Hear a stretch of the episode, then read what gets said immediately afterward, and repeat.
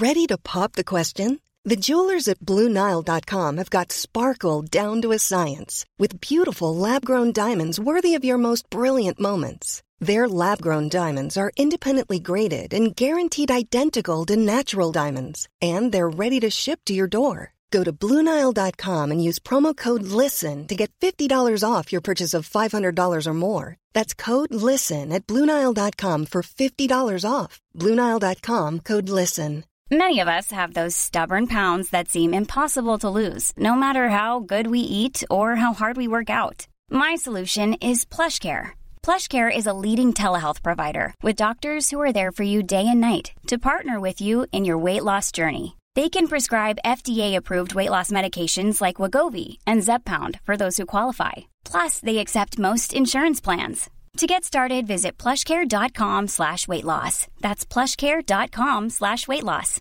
And I'm not going away with some dirty Northern punts to spit all over me. If he spits over me, I'm not fucking great last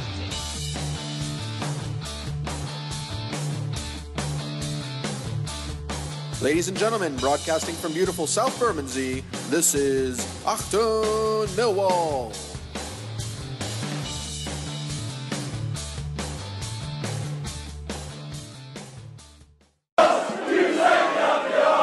What better way to be introduced to Achtung Millwall, dear listeners? Welcome around the globe, around the planet Earth, to Roots Hall, South End, where the strangest things are being seen. There's, there's a, the, the, the whiff of electronic cigarette smoke in the air, let's put it that way. And there's a prune and something else called out, well, it's Elvis, there's a fish dressed as Elvis, um, parading around the edge of the pitch. I really do think we are on substances of some kind here, dear listeners. I've been listening to some psychedelic rock in a car coming down the road. And really, you know, the spirit of San Francisco 67 is in the air. No flowers here, though. Only Millwall fans, 2,000 Millwall fans in Roots Stadium for the visit of the Lions to South End. You listen to Achtung Millwall, dear listeners. You knew that. You know that I'm Nick Hart. You knew all that stuff. But I better say it, just in case there's anyone out there that don't know what they're listening to. As you can hear, Lions fans are in full voice. In fact, there's so much peace and love in here, I'm worried about some um, second-hand smoke and driving the car back home. But anyway, we'll deal with that if the officers of the law pick me up en route. Fantastic tweet from the ever wonderful Stefan Minerhofer, who speculates that if Lee Gregory's not in the squad today, he's going to be in Bobby Backache's dungeon, handcuffed to the yellowing skeleton of Thierry Racon. What wit! I do love old Stefan Minerhofer's stuff. Love your stuff, Stefan. Incoming two teams, Millwall in their peach, peaches and cream yellow kit. South End in blue. Been a bit rattling so far for South End this season. They're down in the uh, in the Pittsfield division, but as everyone worries with Millwall, the form goes out the window when the Lions take to the pitch. Fantastic atmosphere, as you can hear, dear listener. It's a tight, compact little stadium. Roots anyone that's been here knows what I mean by that. The um, the far home end, I guess you call it, the Frank, Frank Walton end. Once upon a time, I, I believe back in the 70s, if I remember rightly, used to be terracing. Um, it's now like a, a peculiar double-decker stand, seat, seating obviously, with um, 1980s built houses behind it. So that sounds about right. I'm sure when I came here once before in the, um, the old third division days to South End, it was terracing down at far end. I quite like it as a stadium. It really is full on English football, lower league football. That is finest. Don't anyone knock roots all around me because this is the soul of the game. These, these kinds of places are being steadily ripped apart by the likes of the renewal Chrislings and their Lewisham Council collaborators. We were talking about that at half time when I've had the chance to get my notes out of my back pocket because at the moment I've got no chance of that at the minute whatsoever. Here comes John March. I'm just trying to see who's in today's team. I can see O'Brien out there, Steve Morison, Joe Martin, Byron, I see. I see Worrall. Aiden O'Brien, I mentioned him. Shane Ferguson, I haven't mentioned him. Mahlon, I haven't mentioned him. So I'm not sure about whether Lee Griggs is on the bench. I haven't had a chance to pick up the team news. And I'm recording this on my iPhone, so I've not had much chance to do an awful lot of twittering. What a modern, modern dilemma that is. I'm trying to record a podcast whilst review Twitter. There's, there's, a, there's a first world problem for you, dear listeners. It's Doug Hume. Doug Humes just arrived next to me from one of his corporate bashes, coincidentally in, in Southend today, Doug. Yep, indeed. on, on the source, on the, on the company? No, I only had a couple because I'm driving. I only had a couple of driving, listeners. If you're anywhere long enough, Doug, you're going to get influenced by the substances that are No, in the air. It smells like Woodstock. Yes. No, oh, and some, yes. I'm worrying about the old second-hand smoke myself. Anyway, Dennis, game's just kicked off. Southend attacking us in the away end in the first half, dressed in uh, all dark blues, I think I said, lines in uh, kind of a shades of yellow away strip. Southend, of course, managed by ex-Premier League man Phil Brown, Hull City manager once upon a time. He of the Permatan, nowadays managing in Southend since 2013. I think I read online in the week. Um, rather like um, one of these uh, minor European uh, monarchs demoted to being a bus driver in post-war Czechoslovakia or uh, Bulgaria or some such. Here's Steve Marsh on the right-hand side. This looks like Warren, far, far away, crossing the box. Falls to Sh- uh, Shane Williams, ball bouncing around down at the far end. I'm not going to be able to give you an awful lot of in-depth analysis because it's, uh, it's quite a low stadium. You're quite low to the pitch here. And the far end looks a long way away from the uh, vantage point that we got here. With Mahlon on the right hand side, he's got Warren overlapping on the right. Warren plays the ball forwards, looking for O'Brien. Inside the box, it's looked. Oh, shot on goal there from Mahlon. Little one-two, it looked like. Like I say, you're not going to get exactly Sky TV level analysis today, dear listener. Money back guarantee on the show if you're less than satisfied. This is Steve Morison. Edge of the penalty area, shot on goal, cross, uh, well wide as you can hear by the crowd's reaction. Good bright start by the Lions. Southend obviously coming into today's game rattly. All across the Southend box there and three minutes. It's been all bright play by the Lions in his opening um, three and a bit minutes so far, dear listener. Only just noticed that um, Butcher's playing, Callum Butcher, number 16, is coming for Ben Thompson um, alongside Shane Williams, Shaun Williams. So there we are. That's the level of insight and uh, in-depth analysis you get on this show. This, we're five minutes into the game. I've just noticed that Callum Butcher's playing. Long, it's going to be a throw-in for uh, Southend. Five minutes approaches. Long throw into the box. Headed over the bar. A Looping header over the bar. No real danger. Little bit of bants with the Southend drummer. Service on my right in the um, well, the tradecarprices.com stand, whatever it's called. Mill fans suggesting what, the, what might happen to the drum, where it might go within the drummer. Another south end attack. There's the uh, 17, a little chance to put a cross in, the 9 in front of goal, 1 0 to Southend. Taken, turn inside the box, took a uh, Mooney, took a deflection into the middle net. That was a pretty simple goal in all honesty. Took him turned straight in front, of the Southend fans go straight over to celebrate in front of their fans. Flurry of orange coated stewards in front of goal. 1 0 Southend. Seven minutes. Somewhat against the run of play, it's got to be said, but that's no consolation, is it, dear listener? Well, there we are. That's the proverbial poor start to the game, isn't it? 1 0 down to um, one of the rockiest teams in the division. Running their, the first chance of the match. Well, it's going to be a battle of the direct ball today. Let's put it this way. This is from the way Southend have started, and obviously Millwall are not exactly renowned for their passing games. Another cross in the box from south Southend. Runs clear as Butcher. Wins the ball. And gets the free kick. We can't say it's not end- to end stuff at the moment. It's a Millwall throw down the other end now. Um, it's certainly uh, helter-skelter, to coin yet another drugs influence psychedelia type reference. If I was any kind of psychoanalyst, I would actually want to question some of the Mill fans' obsession with anal sex. Some dark desires going on there, I think. Of course, you clattered. Wins a free, free kick. Putting that halfway inside the uh, Southend half. Just passing the 10 minute mark there. A little run from Callum Butcher. He said in the week, speaking to News at Den, that he wants to be a, a box-to-box midfielder. Um, starting today. He looked good when he came on last week against Coventry, and that was a nice little surging run that's drawn a free kick. Mill on the attack to Steve Morison. Tries to find out Ferguson overlapping on the left-hand side. Ball into the box. Taken out by a defender there. It's bounced up and high.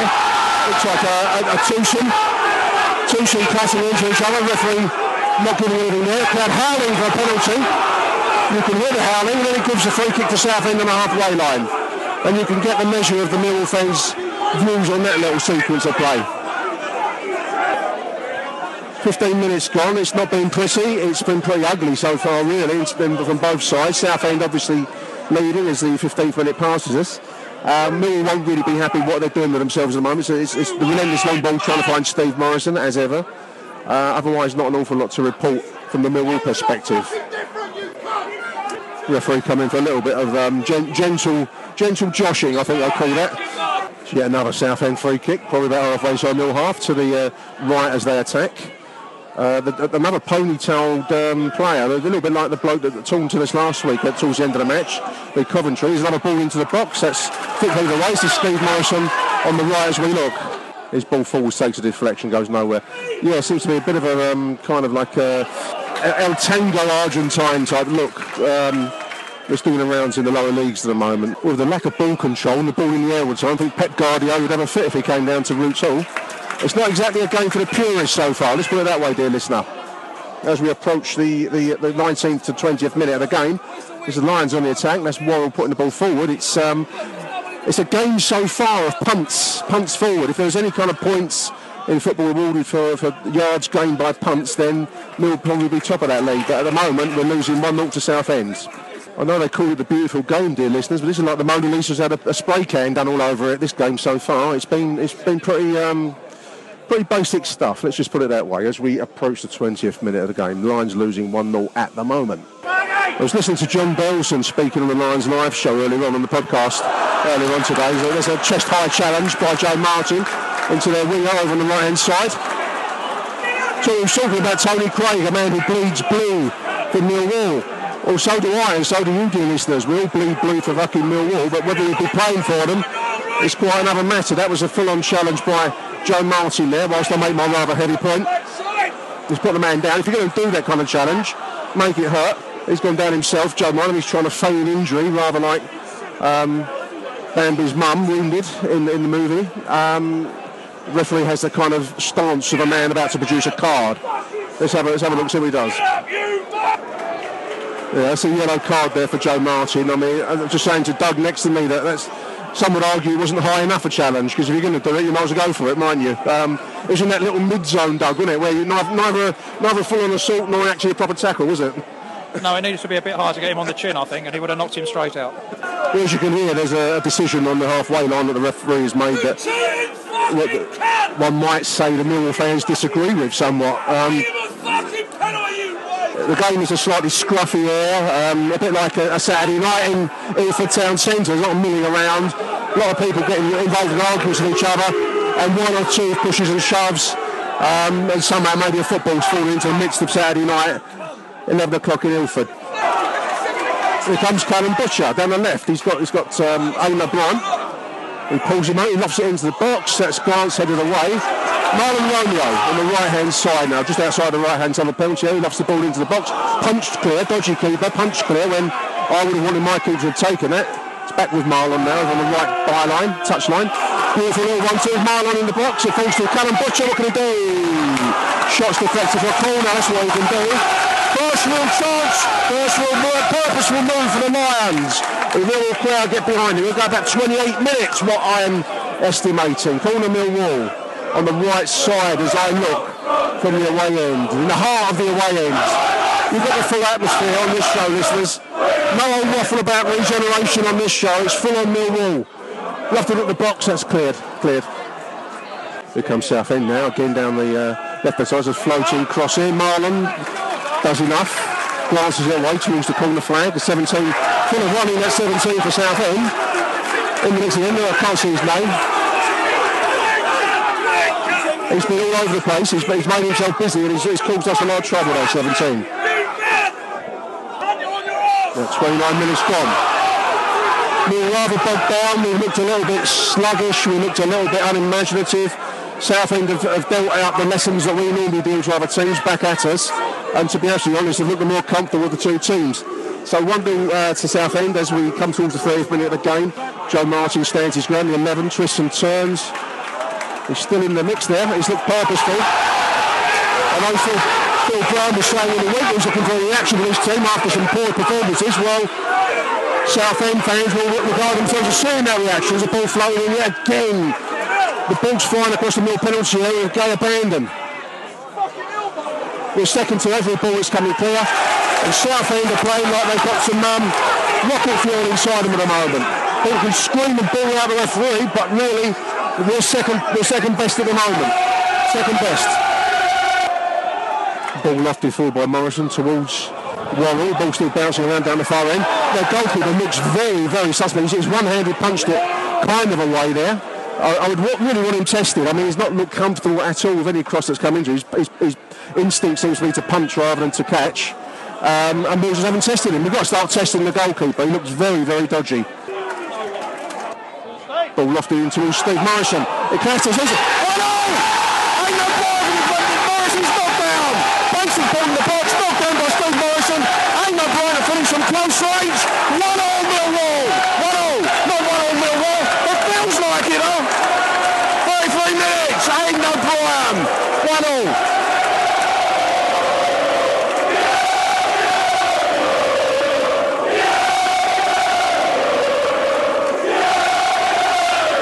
One each.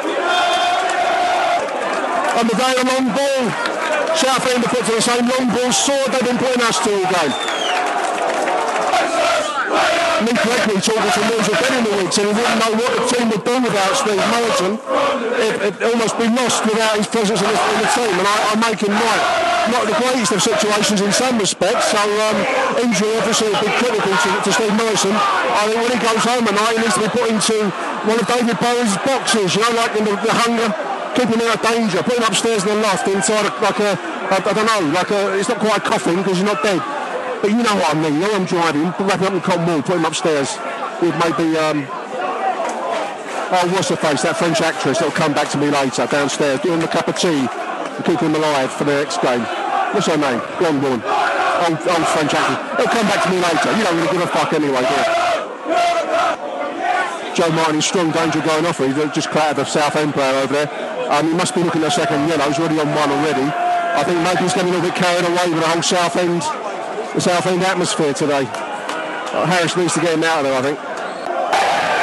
Nice little run there for a, a, a well-weighted pass by Shaun Williams. Finds Callum Butcher. I've been impressed with Callum Butcher in midfield. I think he's brought some real uh, touch, purpose and energy uh, to midfield. It gets kicked there to win a free kick from Millwall. But I think uh, Callum looks like um, a player who's been a bit of a find for us. I like the look of him so far. On goal, number three, Coker, the bloke with the, the, the ponytail. On goal, quite ni- nicely taken in turn, but as, as it was, uh, Archer was equal to it. Webster clattered there by Southend player in the challenge. Referee doesn't make any yellow card there. It helps him up. That's kind of him. Firewall, Firewall says hello. Hello. that was Firewall, listeners. hello, Firewall. There's the three from the edge of the penalty area. Shot is blocked, almost scuffed through. He gets it back again. Ball out wide. That's going to be a cross. 17. Beautiful save by Jordan Archer. Beautiful volley. A beautiful save. Archer's in the mix. Can't take it. Bubbles, bubbles clear. Butcher lobs it clear. Little bit of trouble now. Referee doesn't see the challenge on the middle player in the middle. Where the is the man looking at? There's Steve Morison. There's a free kick there. Beautiful uh, it's all go. Referee finally goes, he's losing control of the game. Challenging, uh, not given. Let's put it on a body check in the middle against Millwall. It runs wide and then uh, Morison gets clipped and he gives the second one, probably because he knew he didn't give the, the first one correctly. Will retain possession. This is Ferguson on the left-hand side. It gets clattered from behind and somehow Southend get the free kick from, from from behind. How does that work? Where do we get these people from? Where do these referees come from? They don't know what he's doing. Also to the side, I can't see how you can be pulled from behind and that somehow the man doing the offence gets the free kick. You tell me. There's the half-time break. Southend 1, Millwall 1. Um, what can I tell you about that as a game of football? It reminds me a little bit of the one time I ever went watching banger racing at Crayford Stadium. It was a bit like watching cars crash into each other, splinters of metal, and um, no one really obviously winning and no one really obviously losing, but you're just watching a whole string of cars crash round into each other on a figure of eight course at the old Crayford Stadium. I got bored with that after a few minutes. And that's what that game of football was like. It was helter-skelter, it was crashing into each other, uh, one goal each, everyone's using the direct football, everyone's going long, And as a spectacle, I can't say it was the best you'll ever see, but it was certainly adrenaline rush exciting at times. There we are. One and a half time. Be back after these messages. Meine Damen und Herren. Achtung, Millwall. Just talking to Doug, I think that was a very poor half of football, Doug, overall. I, I, I'm struggling with the fact that we're, um, we're at the top of the table and Southend look at the bottom. It's hard to tell the difference between the two teams. No, it looks like an end of season dogfight where both teams need to get a point, and Yeah. that's what they're scrapping out to do. It's uh, no pattern to it. It's horrible. We've got to have a bit more to our game than just the sheer launching forwards every time. I mean, we should be able to exploit the fact that they, they're using the same tactics, but we've got to be able to exploit that against these poorer teams. We don't, um, we don't do, we don't hold the ball, do we? No, I think Worrall's neutralised. I think their left back's playing well. He looks like a good player, and we haven't really got any other options other than punt it down the middle as usual. And More of the same in the second half, I think. Yeah, I think so, I can't see it changing. I'm just talking to Firewall, where he just summed up Joe Martin as almost a metaphor for the club itself. He's not very good, but he's got a lot of heart and commitment, Firewall, isn't he? That's about right. That's about it. It yeah. sums us all up, really. We're not very good, really, are we? But we really, really care about it. There's a bizarre twist of events on the, on the centre circle. Is uh, I think Southend Social Services have um, got some kind of um, mar- marmalade to attract the, the, the bees. Have, have sent out a bunch of cheerleaders um, to do erotic dancing in the centre circle. or could be referred to as Essex slags. Essex slags. The pounding disco beat is driving me wild, Doug. We're just commenting on the um, the Essex Social Services sting operation to try and lure local sex offenders out by, by putting out um, bo- booty. I think this is called booty out there, Harry, isn't it? I, I think it's called booty. I think it's I think it's called dangerous. That's what it's called. It's Harry Warren. How are you, mate? Yeah, not too What bad. a poor half of football that was. Yeah, they're. Uh, I don't understand Southend playing the way they are because apparently my mate comes over. He's a season ticket holder and they've been shit all year. And he reckons it's the first time they've turned up. So if that was their if that was their being good, I don't, I don't know what their bad's like, but it must be must be pretty awful. Ba- Battle of the long ball. Um, I'd love to see us just put our foot on the ball and hold it for a moment and pass it, do, wouldn't you, you? do you do you think that uh, we're missing the energy from Thompson in the middle of the park? Um, I, I like the look of Butcher. I think he's got more to his game than Thompson. But what he doesn't have is the what we said earlier on, the Millwall heart, the uh, When he, the battling. the first ten minutes, Yeah. I thought I didn't even I didn't even know who he was to start with because I hadn't seen him. Yeah. But, yeah, I, I reckon we're I reckon we're going to take all the points today. I really You're do. predicting a win. Fireball's predicting a win. What about you, Harry? You're predicting a win, mate? If we score first. This is a we- big philosophical we- show. we- we we score more goals in opposition, we're likely to win this one. Yeah, yeah, we are. That, that, that's a match of the day comment. That is.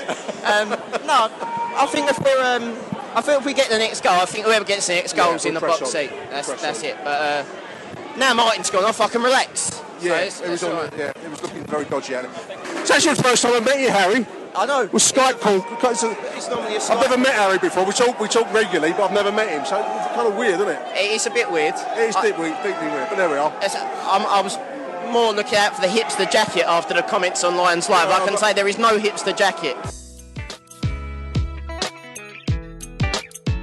Meine Damen und Herren. Achtung, Millwall. Nice to meet you, Harry. And you, Nick. I'll talk to you. We'll get you on the show again soon, mate. No worries. So would we get would we get sanitised? Would we get Premier League?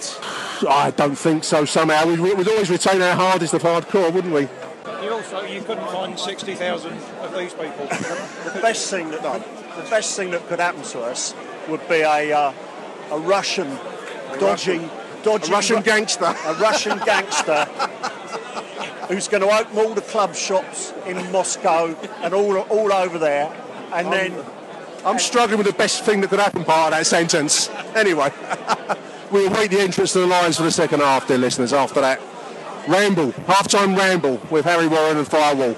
Thank you to both for coming on the show. Lions are keeping them waiting. Um, Southend have been on the pitch a couple of minutes now. Mill have yet to appear. I think there's a bit of psychology going on here.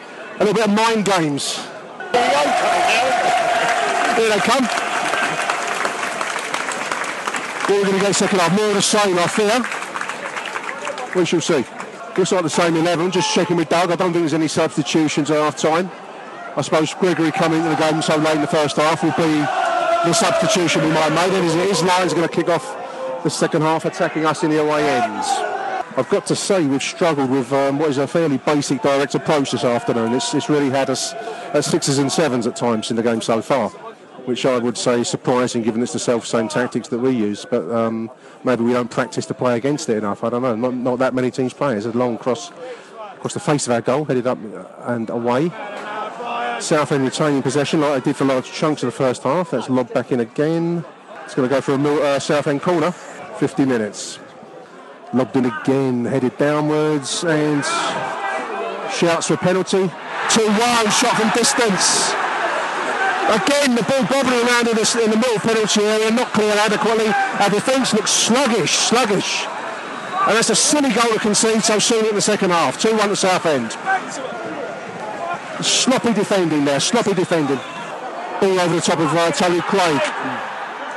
There's a mistake waiting to happen. I've heard him described as, and I'm, afraid today he looked very rattling in central defence. Southend coming back into a game now. They, they believe again. As he come down the left, it's full ball through. Across the face of the middle box.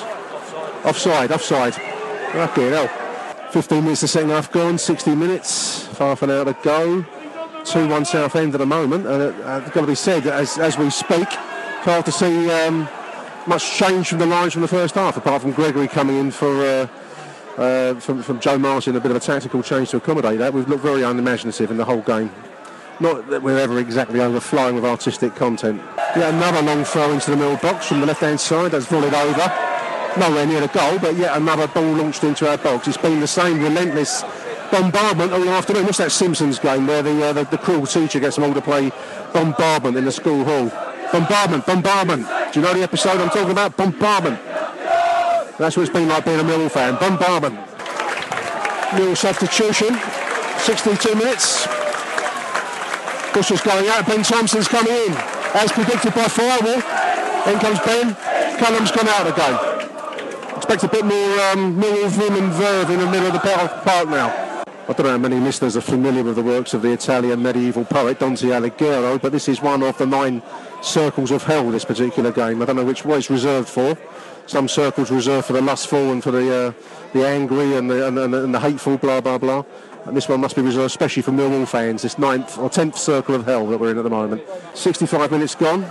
The Shrimpers lead the Lions 2 to 1. Oh dear, it's bloody awful. Here goes Ben Thompson making a run down the left-hand side. Fantastic little run here. He's actually come almost um, half the length of the pitch where this one. He's retained the ball. Ball into the box. There's no one there. It's overhit in front of Worrall. Fantastic one by Ben Thompson early. Good applause from the crowd. First real chance, first real sign of life from Millwall in the second half. If we can class the first half as a as a write-off, that was the first time we've actually looked like a coherent footballing side in the second half. It's been pretty awful, got to be honest. Lofted in by Worrall into the mix. Webster held clearly. Referee gives nothing right in front of us. Defender had his arms around him. That counts for nothing. Ball back into the box. There's the over by Tony Craig from close. Romeo breaking from defence. First time we've seen anything like that. He's clipped as he goes through. Gets the free kick. No yellow card. Oh, a yellow card at last. Here's Ferguson. Ball lofted back forwards again towards Webster, who's high. Gets um, held. Referee doesn't see it. Thompson now plays the ball out wide, wide left. There's Ferguson further forward. He's been all half. Ball into the box. Bobbing around. It falls to Mahlon Romeo on the right hand side. What can he do? Ball back into the box. There's going to be no one there, so going to go for a goal kick. And last time to look like a, a little bit more expansive. With a more throw in on the right hand side. Morison's got the ball. Falls almost to Sean Williams. Williams goes to the, uh, the challenge and the referee gives it the other way. Ball's been down the uh, south end half of the, of the, pitch a lot more than it has been the bulk of the game. Why it takes us this long to get going? You, you've got to answer that question for me, dear listeners. I don't know. Mill finally looking like they care about the game. Starting to win the, win the knockdowns, win the second ball. The Southend just starting to, um, well, I just say hang on for a grim death, but they're coming away here and we can see the free, a free kick, just where we didn't want it, in our own half.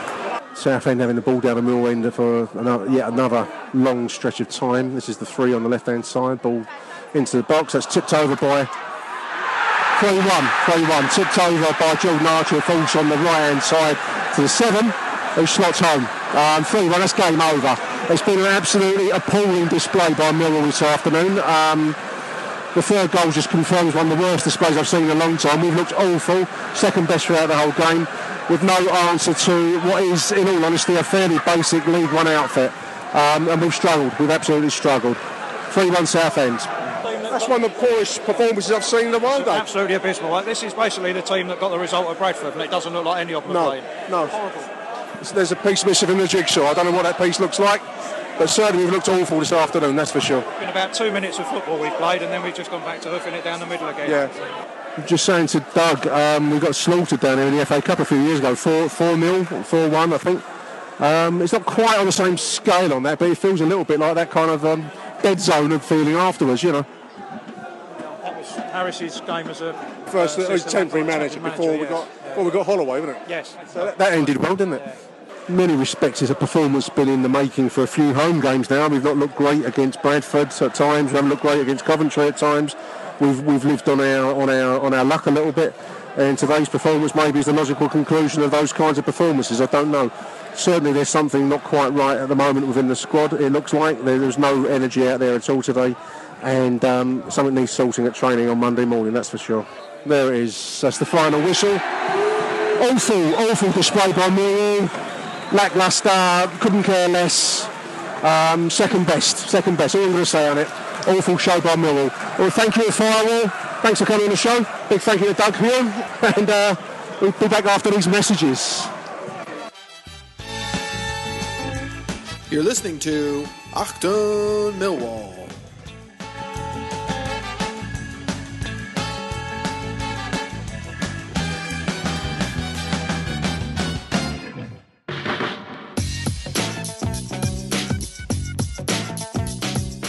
Tired of having no voice at Millwall? Then why not join the AMS, the Association of Millwall Supporters? The AMS is an independent fan group, meaning they're not directly affiliated with a football club, and therefore they aim to truly represent the fans' best interests. To join the AMS, visit amsgroups.info. That's amsgroups.info. Or if you're on Twitter, go to at a underscore m underscore s underscore group, and they will be happy to answer your inquiries.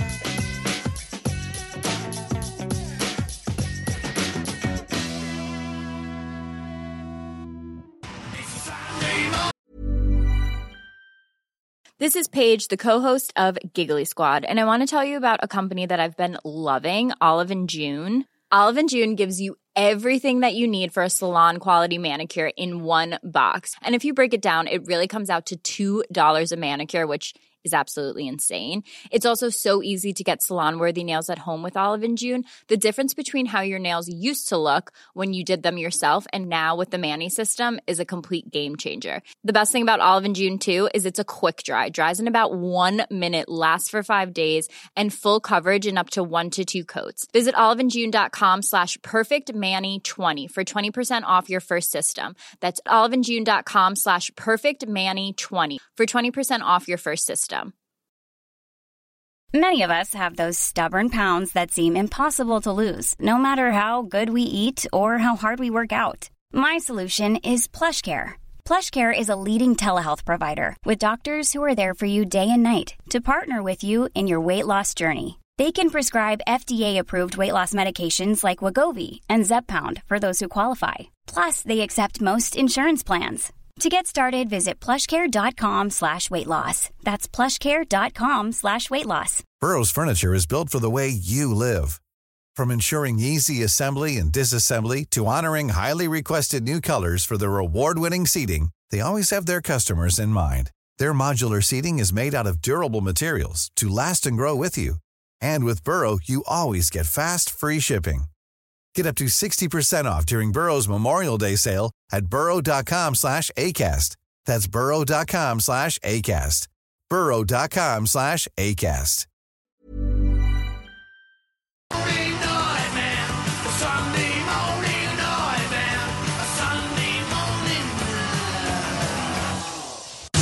Yes, indeed. Sunday morning nightmare. Welcome on the show now to Omar Ronayne. Welcome, Omar. Thanks for having me on again, Nick. It's been a pleasure as always. Now, the next line in that song, um, which is ancient by your standards, is I, I woke up with sickle down my trousers, and there was a. Um, I feel like the bloke on the video doing the rounds on the net. I don't know if you've seen him puking up at the um, at the away end at Roots Hall yesterday after that dreadful performance. I feel like him this morning. yeah, I was only a few rows behind the poor bloke as well, so um, obviously a few too many beers before the game by the looks of it. But yeah, it was it felt like that this morning, definitely. He's almost a, a living metaphor for the club at the moment after that shocker of performance. It really was dreadful. I'm not sure where we start with it in, in some ways. Um, I mean, Neil Harris speaking after the game yesterday um, said words to the effect, we've got to defend better. And I think that's probably a good starting point um, for a game of football generally. I mean, the, the defence I thought was woeful yesterday.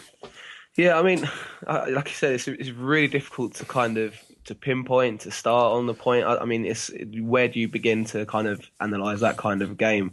Um, from start to finish, we were just poor. Even going forward, I think I agree with the notion. Obviously, we've conceded three goals and we was quite poor in that aspect. But obviously, even going forward, we didn't really put up much of a fight. I think at the No. back, especially Craig.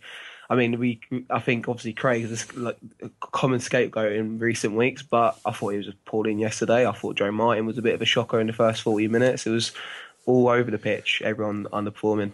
Yeah, I mean Martin, I think um, got carried away with the occasion because he's back at his old club. I'm guessing he's getting some verbals on on the left side. Um, he looked like he lost his head. Um, he was carrying a yellow card. He flew into a, another challenge. I think it was just before he got substituted, wasn't it? Um, and for for a player of his maturity, you think you've got to learn to control yourself in okay, it's you know I know he's back at Southend, but it's not exactly um, it's not the Bernabeu Stadium there, is it? I mean, it's Roots Hall, and you're going to get a bit of yap yap yap. You've got to control yourself in that situation for the team. Yeah, absolutely. I think that's his uh, fifth yellow card of the season as well. And I think he missed the first couple of games of the season. I think it's kind of a joking pattern now. It's like every single game he's there to pick up a yellow card, and I think now five is a suspension, so there'll be some change next game. I don't think he would have started next game anyway, whether he was available for selection or not. But No. yeah, it's obviously it's not helpful having one of your senior players definitely as well, considering there's a few younger players in the side. But he's just he's one of those players that's not really dependable at the minute. No, I mean I, I don't blame. There was an enforced substitution. Obviously, um, Harris had to get him out of the game. Otherwise, we're down to ten men almost certainly with his next madcap challenge. Um, I don't particularly blame him for the um, for the poor performance yesterday. That was a, that was a team lack, loss of I don't know what you want to call it, spirit or, or belief or words like that. Really, Of course. you know, along with the along with the Peterborough game, which I wasn't at, so I'm, I'm speaking only but on reports, but I was there yesterday.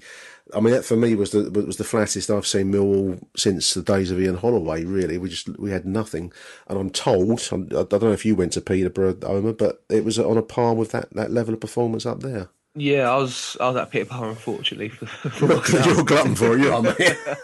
I mean, it's only our second loss of the season, so I don't know how you're meant to look at it. But even since the Peterborough game, I think if you looked at all of our recent results, it's like the Coventry game was you could say was quite lucky to get back in the game. I mean, I know we was better in the second half. The same with the Bradford game. It's been a little bit flat recently. There's not been that kind of occasion where you feel like we've going to win a game three or four nil. Not that obviously we're going to win a game three or four nil every week, but it's it's not really felt like we've dominated a game in a long while, to be honest. And the first No. game of the season was the benchmark at Oldham or at home to Oldham, and then I think since then we've kind of just kind of flattered the seed, if I'm honest. I mean, Southend came into the game yesterday in, in the relegation zone. I can't remember whether they were uh, how many places from the bottom they were. Second from bottom, third from bottom. One win, I think, in their in their, their opening um, seven games. So they, they came into it. Um, you know, the, the script was written that they weren't very good and we were going to pound them. But as it was, and and the worrying things, it, you're right. It's it's early to call call crisis, but um, they came into the game hungry with the desire. They were the first to the ball, Omer. They were their tackles um, were crisper. They had they, they, they were what I would have expected Millwall to look like, given that we base our game on the direct style. They they did it better. Yeah, absolutely. I think it's it's there was kind of it felt like to us there was not a game plan for Millwall, so to speak. It was obviously there is a game plan going into the game, but it felt like the players weren't really committed to what they were doing in the game. They were kind of like running around like headless chickens. To be honest, it was like kind of can we get a hold in the game? Every time we got the ball, we was punting it forward without any real conviction or direction. It's just it, Southend in particular did look like they were after the game more than us. Yeah, I mean, you've, you've mentioned Craig, and I, I don't want to keep banging on about Craig. I, I, I know I do, and I'm about to bang on about Craig now, so contradiction in terms. But um, in central defence, Webster doesn't look the player, or he doesn't have the partnership that he had with Beevers last season, and consequently, um, that makes the whole defence look rattly. And I think that you have to keep coming back to to Tony Craig. Unfortunately, we all know he bleeds blue and he's Millwall through and through. Blah blah blah, but. Um, so do you and me, uh, Omar, and we wouldn't put ourselves in the first team, would we? So I, I think it's I think he's a loose a loose piece in the middle of the, of the defence, and, and teams suss that out quite quickly and exploit it. yeah, I mean, I, I, I, have to agree, agree with you to be honest. I mean, it's like it's just shame because obviously I remember Craig from when I was younger, growing up, yeah. and like seeing what he was whole committed, wholehearted mill, and while he is still that today, it's just he doesn't look quite the player he was once upon a time. I think it's not necessarily his fault. I mean, would you argue he'd be our first choice going into the season? I think Shaun Hutchinson was unlucky to get injured, and maybe if Hutchinson was playing, we might have a different story right now. It's it's hard to say, obviously, without seeing him play too Yeah, often. yeah. Um, but I think it, it's a real big struggle. Is and obviously when we're seeing goals left, right, and centre, you have to find someone to blame. And I feel like personally, yesterday Craig was a bit of a easy target for Southend, like you were saying. Yeah, I mean, teams suss us out. I mean, the Southend, um, we take the Mickey out of Phil Brown because he's got this kind of permatan, slightly, um, there's a slight 1980s look about him, isn't there? Um, but he's actually quite a, he's quite a resourceful manager at this level, and I thought he managed us out of that game with aplomb. Really, I mean, if it was everything that we would look would look for from our our team on the pitch, and also from the the game management from the sidelines. I thought we were we were out out uh, fault and out fault you know, the, the two go hand in hand. And uh, it's it's worrying because we, we, as you say, we haven't dominated a team in a while now. The the season so far has been slightly, um, you know, wishy washy in, in some respects, and you wonder what, what piece of the jigsaw is missing here. And I can only keep coming back to, I know we bang on about the Wembley and the the, the captainship and all the rest of it, but the leadership on the pitch is not coming from Tony Craig. It's coming from Steve Morison up front. He's too far down the pitch to really influence events, you know, in, in the heart of, of, of where it should be coming from, behind him. Yeah, I have to agree with you. I mean, it's like it's it's hard to. I, I don't want to keep jumping on Craig, and you're. I, I think we're right in saying it, but I feel like yesterday it's it's more so. It felt like for the first time in a little while that, it, like you say about it, it felt like Holloway's days. It, it literally felt like to me there was no kind of game plan set out for the players, and they were kind of all, all, all at loose ends. And if, if that's the case, do you look at Neil Harris to blame at? Is is because the style of football we've been playing recently is nothing in particularly or pl- nothing pleasing to watch. And I mean, you have Berylson making comments saying he wants to win fans over, but I don't think you're going to win fans over with the current football we're playing. To be honest. Well, I mean, the direct style. I mean, I'm just looking at my notes I've written down here. It was, it was a duel of the long ball yesterday, wasn't it? I mean, both teams were basically playing the same style. what Southend did was bring the essential ingredient. You're going to play long ball, okay, fine, but that means the midfield have got to be um, first to the second knockdowns. You know, they've it's got to you've got to play to the max. They did. In all fairness, they did. Their number th- uh, three looked like a dangerous player all afternoon, and I think it was a 17 would look dangerous to me every time they got the ball. Um, they looked like they could do something, and you can always tell the dangerous players, Homer, because they're the ones that the crowd get on. You know, try and dish the abuse out to. Of course. Um, Uh, I think what also is because like our style of play is to try and obviously get forward to the front men, but also we need to try and use our wingers. And I don't feel like we used our midfield or our, our wingers in particular yesterday. David Worrall, I don't think it was his own fault for being having a poor game yesterday, but it was just kind of occasion where we'd give it to the defence and then the defence would punt it forward to Morison, and then all we was doing was just giving the ball straight back to Southend. Really, it was kind of predictable and boring to watch. I mean, it's it, it's, it's t- the tactical change in force by taking Joe Martin out. Obviously, pushed Ferguson further back than ideally I would like to. He's not. I don't really see him as a left back. I, I see him as a he's a winger, like you just said, and that's where the danger lies. The number of times in that first half the ball seemed to be pinging around our penalty area, and we didn't seem to be doing the same back to them it was you know I, lost count. It was it, it became numbing after a while because it was just like being in a boxing match where um, you just seem to be taking the headshots and, and not being able to hit anything back on them. Yeah, no, of course, and it's like we just, like you say, we couldn't deal with them, and it's, it's confusing. I know it's obviously early days, but this is a team that are short of confidence, so to speak, and they're meant to be in the relegation zone, and we're meant to be the team that are meant to go down and try and earn a victory, like we did a couple of times last season at Southend. So obviously, something was is clearly underlyingly wrong here, and God knows what is actually at fault. But I mean, it's it's not good. Obviously, going to a team in the relegation zone where only one win so far this season, and they score three against you. I, I quite like the look of Butcher um, in midfield. Um, whether Butcher and Thompson might work as a midfield, I mean, I'm sure someone somewhere screaming saying that don't work because of this reason and that reason. Um, Butcher, I, I, thought has something. Um, Williams looked looked at his sluggish worst yesterday, didn't he? I mean, he, he seemed to be slow. The, the midfield seemed to be losing every every 50-50 was lost in midfield. It seemed to me, and, and I suppose you've got to look at Williams as the senior partner in, in midfield. Yeah, absolutely. I think I wasn't. I was quite surprised to see Butcher get handed his debut. I mean, I don't think he's been. I don't think Thompson's been appalling recently, but I was. It was good to see Butcher given a chance, and I don't think he was that bad, like you say. And I think he does definitely have a use to how we want to play this season. Um, I think the game did change slightly when Thompson came on, but I It don't did, think that was. I don't yeah. think that was Butcher's fault, so to speak. I think it was more kind of Thompson, obviously eager to get on the ball and make an impression, obviously being on the bench. But yeah, I think Williams was kind of a bit flat, to be honest. And obviously, if we're going to try and dominate the Southend midfield, he needs to win those 50-50s, and I didn't really see him kind of putting his foot in, to be honest. No, the arrival of Ben clearly changed it. I mean, if nothing else, Ben brings energy, um, and the last half an hour of the game was where we really started to look our uh, our most coherent throughout. I mean, I know we got the equaliser in in the first half, but I, I thought that was slightly against the run of overall play in the first half. I mean, the the, the Southend goal, the opening goal, was well taken, um, nicely finished inside the, the eight yard box or a, a six yard box and then we kind of got ourselves back into it. But I, I felt at the end of the first half we didn't really deserve to be um, on, on a par with them. Um, and the second half, of course, we were behind again quite early on, as we were in the first half. And I just thought that was a that's a, like a failure of team spirit in a way, isn't it? You got to come out of the second half with all guns blazing, and we didn't. Yeah, I mean, I can imagine Harry sparking his orders at them at half time, saying this is not good enough, and, and within five minutes you're two one down. It's it's it's not helpful whatsoever. I mean, I, where's that at fault? Like I say, it could be team spirit. I think it was just sluggish from start to finish. To be honest. I mean, Ben Thompson, uh, he's, I think he was described by Tony Warner last thing, at his rampaging best, he's always going to be an asset. And we did see him rampaging towards the end of the, end of the, the second half, and that, that really put us back into with a chance of something.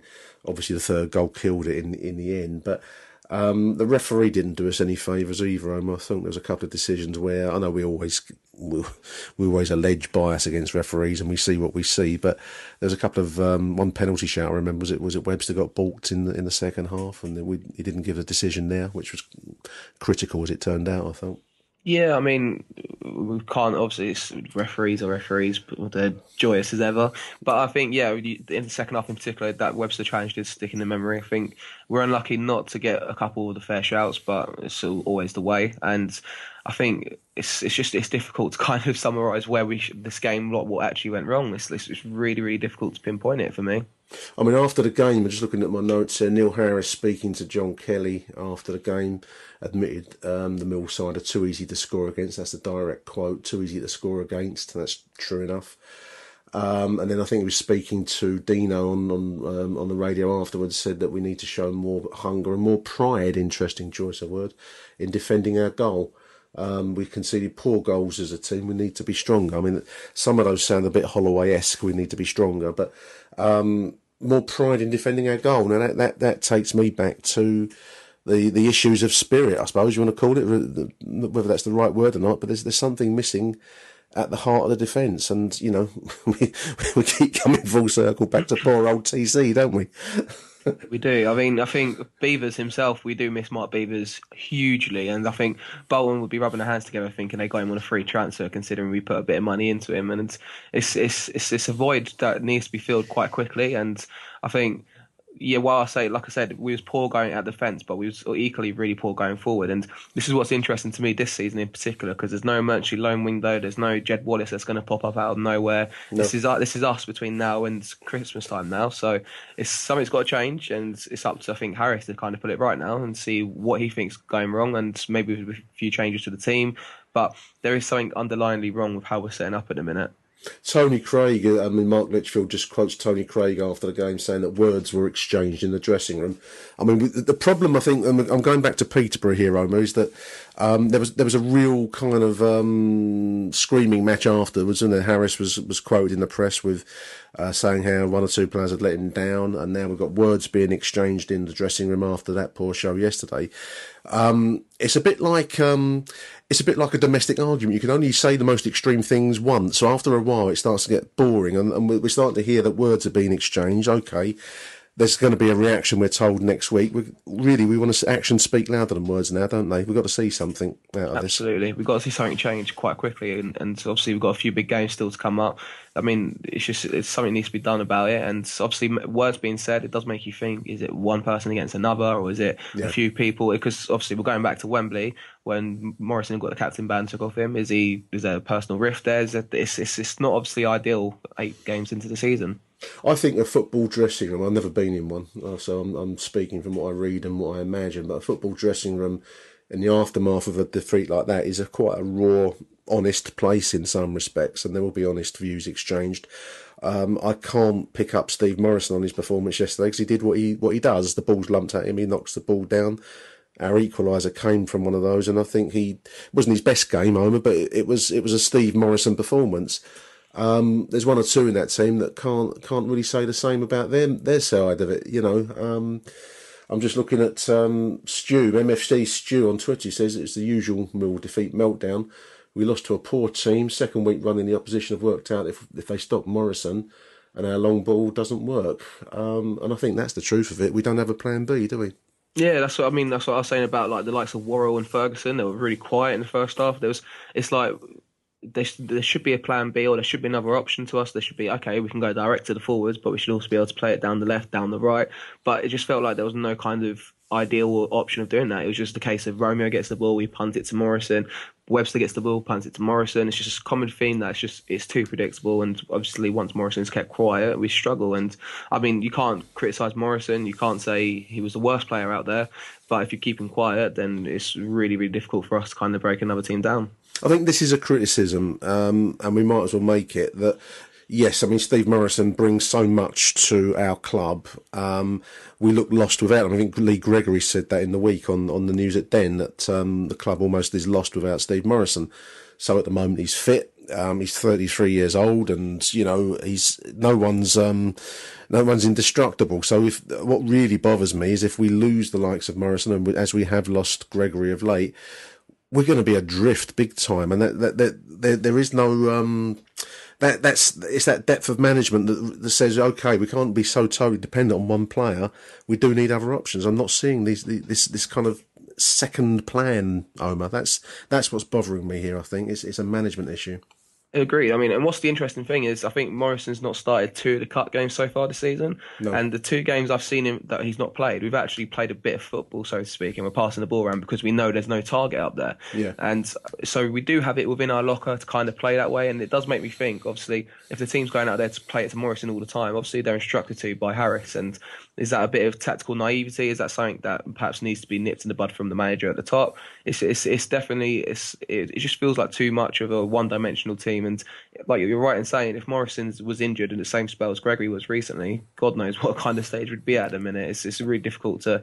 I mean, I'm not the huge Morison fan as some people might be, and I don't hate him either. Okay. Morris, Morison has his place in the team, and I'm more than happy that Morison's here, and without him, we'd be in trouble. But if it's, there is definitely too much of reliance on a 33 year old, which shouldn't be the plan going forward for us. I don't think. No, I suppose I'm, what I'm picking up is with, with, with David Forde leaving the dressing room, um, there's now a triangle of three personalities. That's Neil Harris, manager, um, Tony Craig, um, with, with his um, depth of Millwall history, and then there's Steve Morison, also now increasing with a depth of Millwall history. And I'm just wondering whether the um, that triangle is, is the source of whatever's not going right at the moment. I don't know. It's very possible because I think even last week, I don't know if it was picked up on, but I'm noticing the second half at home to Coventry, and it was flat for the first 15 minutes of the second half, and then Morison just decided to start barking at the rest of the youngster players, the likes of O'Brien, the likes of Thompson, and just pretty much getting into them and just saying, "Where's the where's the commitment here?" And I think Harris even looks over from the touchline in kind of a bit of a shock, thinking, "What's Steve Morison doing here?" And I mean, you just see Tony Craig sitting there quietly, and it's like. okay, uh, you're Yeah. the captain, but then Morison's the one that's barking him up to kind of rev him up. And as soon as he done that, we scored our goal, and Morison was played down the right hand side, a nice bit of move, and then it was a goal. So I think it shows like obviously he does care, and it's it's refreshing to see because you don't see it from Craig, and obviously we know Craig cares, but it's it's this two different kind of leaders in the team, and you kind of question who's the actual leader within the squad. Absolutely, and therein, I think, in, in that sentence lies lies the heart of the problem at the moment. Um, we're I'm told we're going to get a reaction next week. It's Rochdale next Saturday, so as ever in football, there's an opportunity to put right what you did bad yesterday, so um, or last week in this in this case. So um, we can only um, wait with um, anticipation. I don't know if we're anticipation is the right word, but we we await with interest to see what we get next Saturday, Omar. Um, fingers crossed, mate. Fingers crossed. At least there was no booing as the team left the pitch yesterday. Yeah, I mean, No booze. I know. I've noticed. yeah, you can't question that they tried yesterday. I think it was just uh, there wasn't no case of it, it was it was very flat, and I just feel like it was more so on a football standpoint that we were not at it today yesterday. Sorry, and it felt like that was the main kind of underlying problem. And hopefully, like you said, next Saturday, another team in the relegation zone, but at home, hopefully we can put on performance that we all want and need. Absolutely. Ian Holloway would have got booed off yesterday if that if that had been. there we are. Leave it there. Well done, Omar. Thanks for thanks for dragging yourself out and, and picking over the bones of that carcass yesterday. I really appreciate it, mate. Not a problem. Thanks for having me on again. Much appreciated.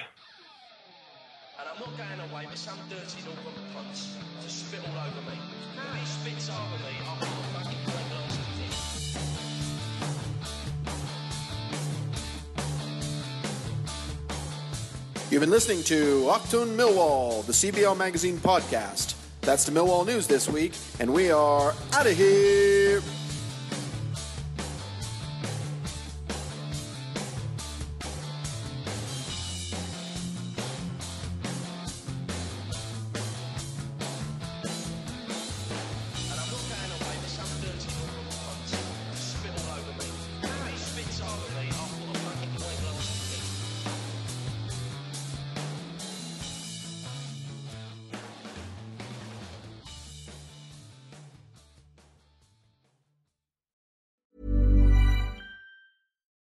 Deserves the best, and there's no better place to shop for Mother's Day than Whole Foods Market. They're your destination for unbeatable savings, from premium gifts to show-stopping flowers and irresistible desserts. Start by saving 33% with Prime on all body care and candles. Then get a 15-stem bunch of tulips for just $9.99 each with Prime. Round out Mom's menu with festive rosé, irresistible berry chantilly cake, and more special treats. Come celebrate Mother's Day at Whole Foods Market. Hey, it's Danny Pellegrino from Everything Iconic. Ready to upgrade your style game without blowing your budget? Check out Quince. They've got all the good stuff shirts and polos, activewear, and fine leather goods, all at 50 to 80% less than other high end brands. And the best part? They're all about safe, ethical, and responsible manufacturing. Get that luxury vibe without the luxury price tag. Hit up quince.com slash upgrade for free shipping and 365 day returns on your next order. That's quince.com slash upgrade.